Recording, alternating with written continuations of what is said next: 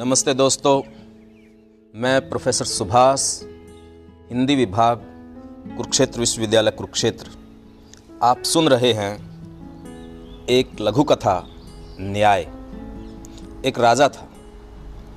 उसने अपने लिए एक विशाल महल बनवाया, जो बहुत सुंदर था, जो भी देखता, उसकी तारीफ़ करता। महल के साथ उसने कई तालाब बनवाए। जिसमें रंग बिरंगी मछलियाँ तैरती रहती, बाग बगीचे लगवाए, जिसमें फूल खिले रहते तरह तरह के, और राजा यह सब देखकर खुश होता रहता। लेकिन एक दिन राजा ने देखा कि महल की बगल से धुआँ आ रहा है। राजा ने नाक भों सिकोड़ कर अपने चौकीदारों से पूछा, यह धुआँ कहाँ से आ रहा है? चौकीदारों ने कहा, सरकार, पड़ोस में एक बुढ़िया की झोपड़ी है। धुआँ उसी में से उठकर आ रहा है। राजा ने क्रुद्ध होकर कहा, जाओ, बुढ़िया से कहो, वह अपनी झोपड़ी यहाँ से हटा ले। चौकीदार बुढ़िया के पास गए और राजा की आज्ञा सुनाकर कहा, तुम अपनी झोपड़ी को फ़ौरन यहाँ से हटा लो। बुढ़िया ने राजा की आज्ञा सुनी, बोली, मैं नहीं हटाऊँगी। जाओ, अपने राजा से कह दो।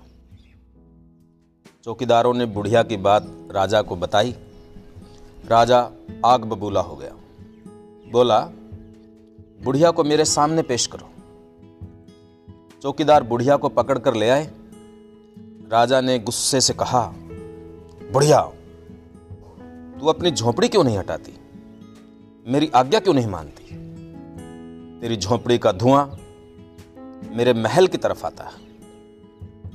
बुढ़िया ने बड़ी विनम्रता से कहा, महाराज, आपकी आज्ञा सिर माथे पर।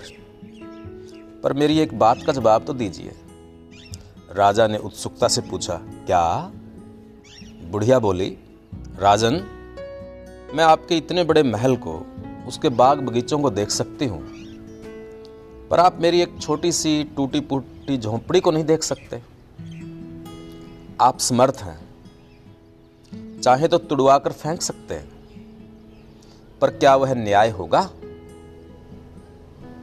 बुढ़िया की बात सुनकर राजा का सिर शर्म से झुक गया। बुलाया था बुढ़िया को गुस्से से, लेकिन विदा किया प्रेम से। दोस्तों, यदि आपको ये कहानी पसंद आई हो तो आप इसको साझा कीजिए।